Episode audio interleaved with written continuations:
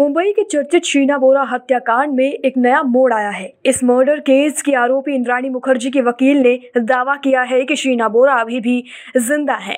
उन्होंने मुंबई की विशेष सीबीआई कोर्ट को बताया कि 5 जनवरी को गुवाहाटी एयरपोर्ट के पास उसे शीना बोरा जैसे दिखने वाली एक लड़की नज़र आई।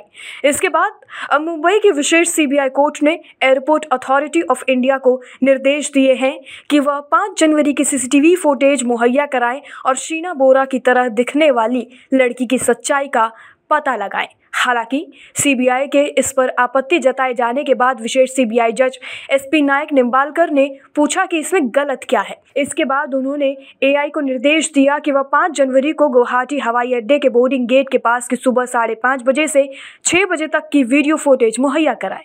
अदालत ने कहा कि इंद्राणी का मानना है कि शीना अभी भी ज़िंदा है। इस संबंध में इंद्राणी को मौका देना चाहिए और इसे नज़रअंदाज नहीं करना चाहिए। शीना बोरा हत्याकांड में मुख्य आरोपी इंद्राणी ने सीबीआई अदालत के समक्ष एक याचिका दायर की थी। इसके साथ उनकी वकील सवीना बेदी सच्चर का एक हलफनामा भी था। हलफनामे में सच्चर ने कहा है कि वह पाँच जनवरी को गुवाहाटी से यात्रा कर रही थी कि तभी बोर्डिंग गेट के पास उसे शीना की तरह दिखने वाली एक लड़की दिखाई दी। सच्चर बीते दो दशकों से इंद्राणी मुखर्जी को जानती हैं और वह शीना से भी मिली है।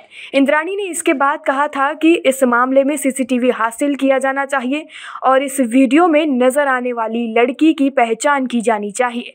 हालाँकि, सीबीआई ने इसका विरोध करते हुए कहा कि मामले में पूरी जाँच होने के बाद गुवाहाटी हवाई अड्डे की सीसीटीवी फुटेज हासिल करने की कोई ज़रूरत नहीं है। इस मामले में चार्जशीट और सप्लीमेंट्री चार्जशीट दायर की जा चुकी है। सीबीआई के मुताबिक कई ऐसे वैज्ञानिक सबूत हैं जिनसे सिद्ध हुआ है कि शीना मर चुकी है। सीबीआई ने कहा कि इंद्राणी ने इससे पहले भी ऐसा ही दावा किया था कि शीना कश्मीर में है।